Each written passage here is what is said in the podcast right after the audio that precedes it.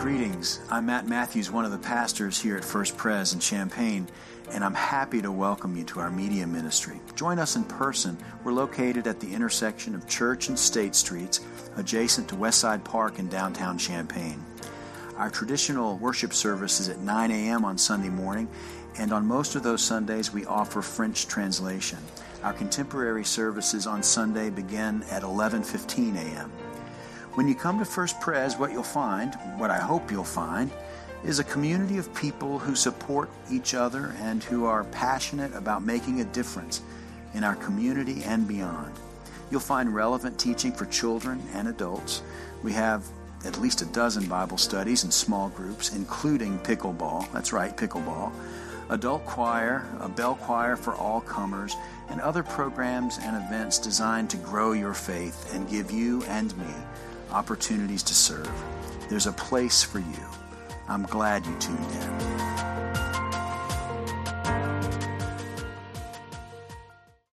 Good morning. Please listen with me for the Word of God as it comes to us from the Old Testament and the New, from Psalm 116. I love the Lord because he has heard my voice and my supplications because he has inclined his ear to me. Therefore, I will call on him as long as I live. The snares of death encompassed me, the pangs of Sheol laid hold on me. I suffered distress and anguish, and I called on the name of the Lord. O Lord, I pray, save my life. What shall I return to the Lord for all his bounty to me? I will lift up the cup of salvation and call on the name of the Lord. I will pay my vows to the Lord in the presence of all his people. For precious in the sight of the Lord is the death of his faithful ones. O Lord, I am your servant. I am your servant, the child of your serving girl, and you have loosed my bonds. I will offer to you a thanksgiving sacrifice and call on the name of the Lord. And from the Gospel of Luke, the last chapter of the Gospel of Luke, we hear the traditional Easter story of the road to Emmaus. Now, on that same day, the same day that Jesus rose from the dead, two of the disciples were going to a village called Emmaus, about seven miles from Jerusalem, and talking with each other about all the things that had happened. And while they were talking and discussing, Jesus himself, came near and went with them. But their eyes were kept from recognizing him. And he said to them, What are you discussing with each other while you walk along? And they stood still, look, and looking sad. Then one of them, whose name was Cleopas, answered him, Are you the only stranger in Jerusalem who does not know the things that have taken place in these days? And Jesus asked, What things? And they replied, The things about Jesus of Nazareth, who was a prophet, mighty in deed and word before God and all the people, and how our chief priests and leaders handed him over to be condemned to death and crucified him. But we had hoped that he was to be the one to redeem Israel. Yes, and besides that, it's now the third day since these things took place and some women of our group astounded us. They were at the tomb early this morning, and when they did not find his body there, they came back and told him that they told us that they had seen a vision of angels who said he was alive. Now, some of those who were with us went to the tomb and found it just as the women had said, but we did not see him. Then he said to them, Oh, how foolish you are! And how slow of heart to believe all that the prophets have declared. Was it not necessary that the Messiah should suffer these things and enter into his glory? And then, beginning with Moses and all the prophets, he interpreted to them the things about himself in the scriptures. And as they came near the village to which they were going, he walked ahead as if he were going on. But they urged him strongly, saying, Stay with us for it is now almost evening, and the day is nearly over. So he went in to stay with them. And when he was at table with them, he took bread, blessed and broke it, and gave it to them. And then their eyes were opened, and they recognized him, and he vanished from their sight. And they said to each other, Were not our hearts burning within us while he was talking to us on the road, while he was opening the scriptures to us? And that very same hour, then, they got up and they returned to Jerusalem and they found the eleven and their companions gathered together. And they were saying, The Lord has risen and he has appeared to Simon. And they told them what had happened on the road and how he had been made known to them in the breaking of bread. May God add his blessing to this reading from his holy word. Hey, let's take a walk together. That was my pitch yesterday when I was at Meadowbrook Park for uh, Earth Day for Everyone celebration. That was my pitch. Taking a walk, I would say, helps in nature, helps us heal. It's not only good for our bodies to get the exercise, but it's also good for our minds to help us focus. And it's good for our spirits to relieve anxiety. You know, when a plan falls apart, or the day hits a bump, or when a whole week just hammers you like a two penny nail, there's nothing like a good walk. It's time to hit the trail. Cleopas and Simon, from our story this morning from Luke, were on a hike precisely because their lives had fallen apart. They had been shaken to the core because their whole lives had unfolded under a system run by people who clearly did not care about them in any way, cared only that they paid their taxes and worked their jobs, the Roman Empire. But these two, Cleopas and Simon, had met someone different. Somewhere in their life, they had run into Jesus of Nazareth, and he had shown them a way of living where the poor mattered where outcasts could be embraced and where enemies could be forgiven. They had seen him heal people who seemed incredibly sick and feed an entire crowd of hungry folks. And wow, meeting him had changed them, had changed their lives.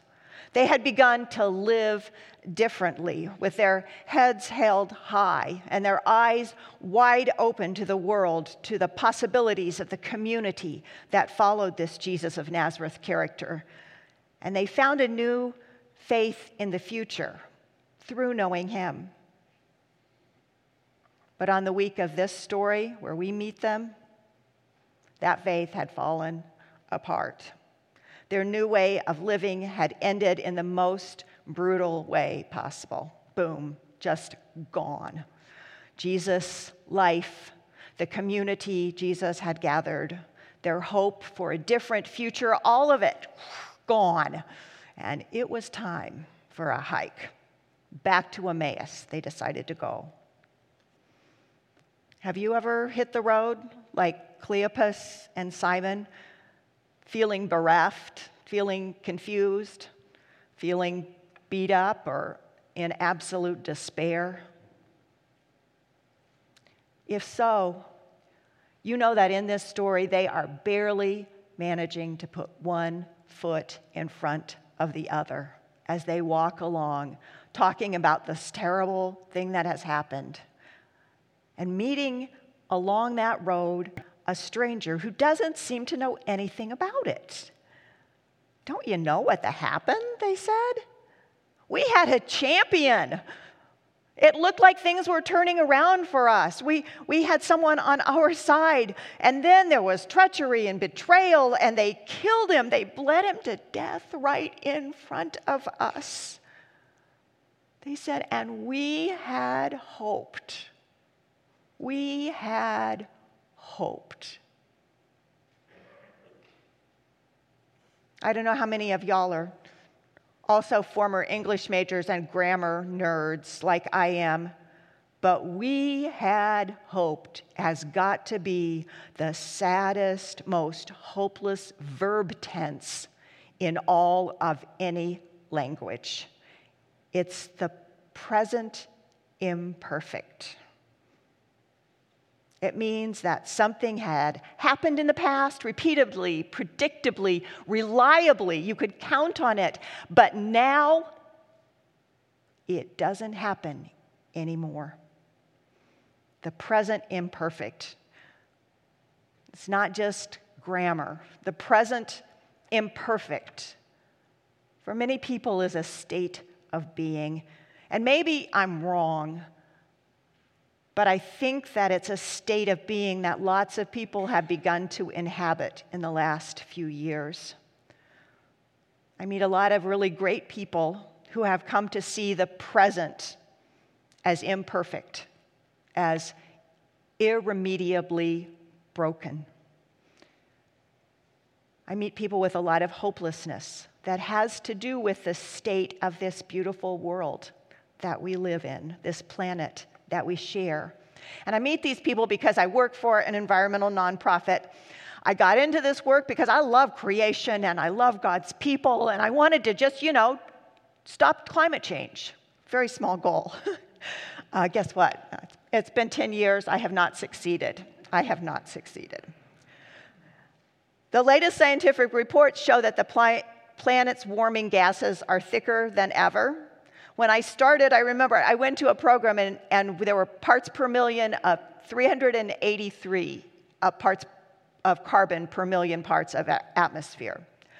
I thought, oh, that's bad. We got to get that down. Well, now it's 408. So it's moving in the wrong direction.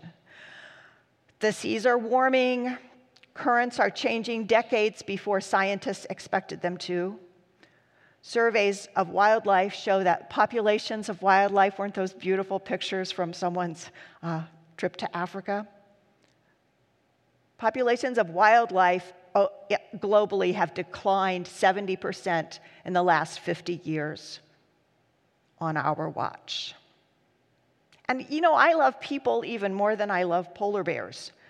And the worst news is that not the last 50 years, but in the next 50 years, if we don't change what we're doing, billions of human beings, babies and mamas and sisters and brothers and grandparents, will be forced to move from the places that they have always called home for generations because those places are going to experience heat so severe that human bodies cannot survive there.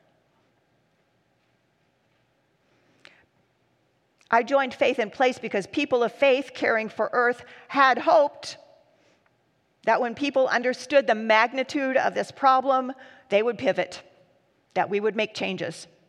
We had hoped that before forest fires became a season in the western United States, things would be getting better. We had hoped, right? But it's the imperfect present in which we live and sometimes hope is in short supply. And it's precisely when hope is in short supply that people of faith need to remember and recite the story of the road to Emmaus, of the stranger who said to Cleopas and Simon, Hey, you foolish chumps, how slow you are to catch on to what God is always past, present, future, always up to. God is the God of Moses, who led slaves out of Egypt after Pharaoh said no 10 different ways. God is the God of the prophets, who had crazy messages about swords being turned into garden utensils and about, about valleys of scattered skeletons who were put back together and stood up on their feet. The stranger just talks and talks and talks until they got where they were going. And then the stranger came inside, joined them, and broke bread with them.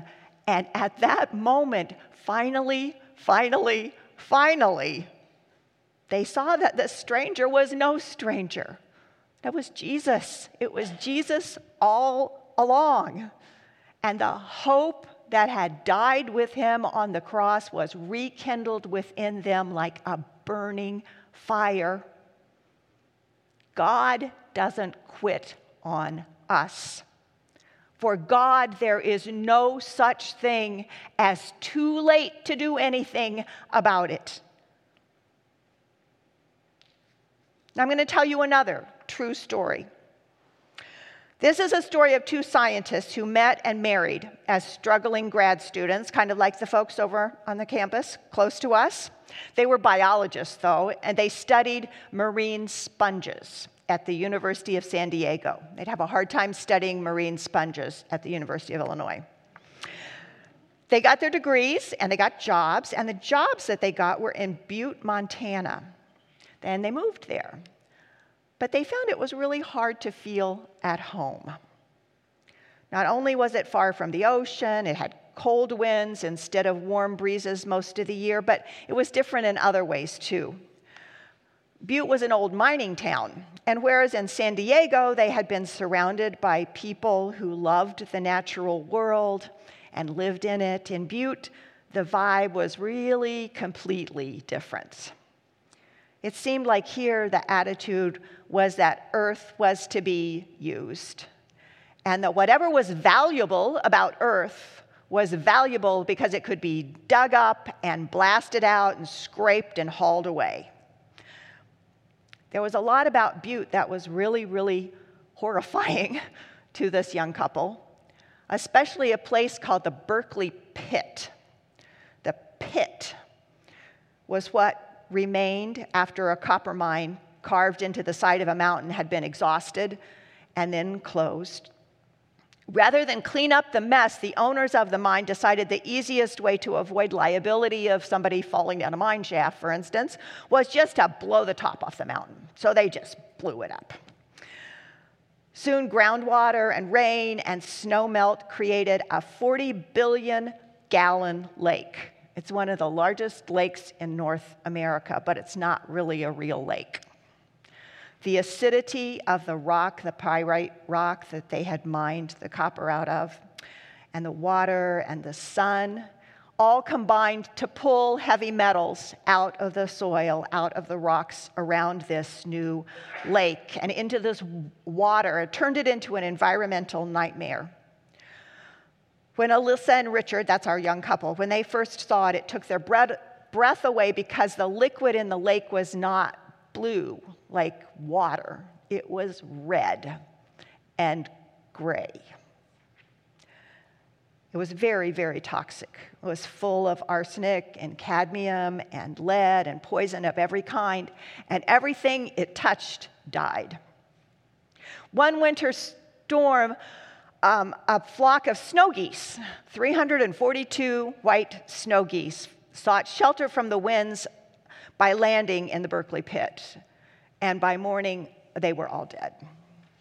In the dark, they had sipped the water and it had eaten them from the inside out. They were, this was just bleak and horrible and tragic. And about at the same time, as sort of a footnote, our scientist couple went to a conference, an academic conference, and while they were gone, the custodian unplugged their refrigerator that they had their marine sponge samples in, and they were all gone too. So they'd have to start their research over from scratch, and sponges didn't seem like such an important project to them anymore. They were lost, they didn't know what to do. They were like Cleopas and Simon after the crucifixion. They couldn't see a way forward, so what are they going to do? A colleague at that time brought them a stick that had floated to the top of the Berkeley pit. It was covered with some kind of slime. He said, What is this stuff? And so the biologists pulled out their microscopes and tests and found out that, strangely enough, it was bio. The slime was alive. And they wondered then what could live in that toxic brew. So they started looking. What could live in the Berkeley pit? And they found other life forms living there and they ID'd them. And then one day they were out harvesting at the pit and they found this thing that they'd never seen before. It was black, it was really sticky, and not only was it alive, when they took it back to the lab, they found out it had very unusual properties as well. It had the ability to bind metal to bind the molecules and take them out of the water where they had been uh, in suspension and leave the water where they had been a little cleaner than it was before. In fact, not a little cleaner, a, a lot cleaner. The scientists had already seen microbes that could do something like this, that could bind 2% or 4% of the metal molecules. But this one, this life form was voracious. It took 87%, 94%, 97% of the toxins were being gobbled up and neutralized by this new thing. What was it? Where did it come from? They wondered. It was like nothing they'd ever seen before. And they looked and looked, did their research, but they couldn't figure out what it was. Um, they performed more tests. They finally ended up sending out samples of this stuff to other labs across the country and saying, Have you seen this? What is this? Do you have any idea? Can you help us? Nothing. Nothing.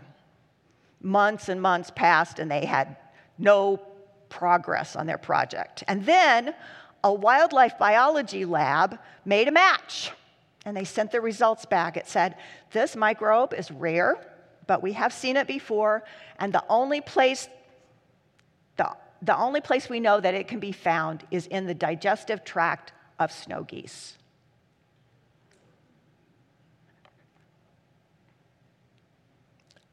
It still blows my mind. The dying geese in the Berkeley pit had not been the end of the story, as sad and tragic as it was life, undeniable, crazy, resilient life made another story possible a story of new possibilities and renewed hope and purpose. Very much like this story of the road to Emmaus, which turned Cleopas and Simon around. This year, when I read that story, and I knew I would be coming here today, I noticed something that I hadn't noticed before that, that when it dawned on them finally what was going on, that there was hope, Cleopas and Simon decided to return to Jerusalem immediately, and they did not even wait till morning. How hard would that have been? They did not have flashlights back then, right? Although their hearts were burning, they had good news to share. The road forward suddenly didn't seem clear and easy, even any more than it seems clear and easy for us as we think about how we can move forward. This is true of the path that we have to take to a sustainable, healthy future for our earth. We can't see very far ahead. We know what the destination is a place where all God's creatures can have a healthy place to live and clean water and clean air and livable temperatures and healthy food. We know what the destination is, just like they knew Jerusalem was back there. And we know how to take steps in the right direction, but we don't see the whole path. It's still kind of dark. The Environmental Stewardship Committee of this congregation has been actively moving us down the road in the right direction for over 20 years now. They've done wonderful things with reducing waste around your house of worship and, and energy consumption and creating habitat for pollinators and birds right in the heart of the city. They've, they've made the neighborhood cleaner and more beautiful.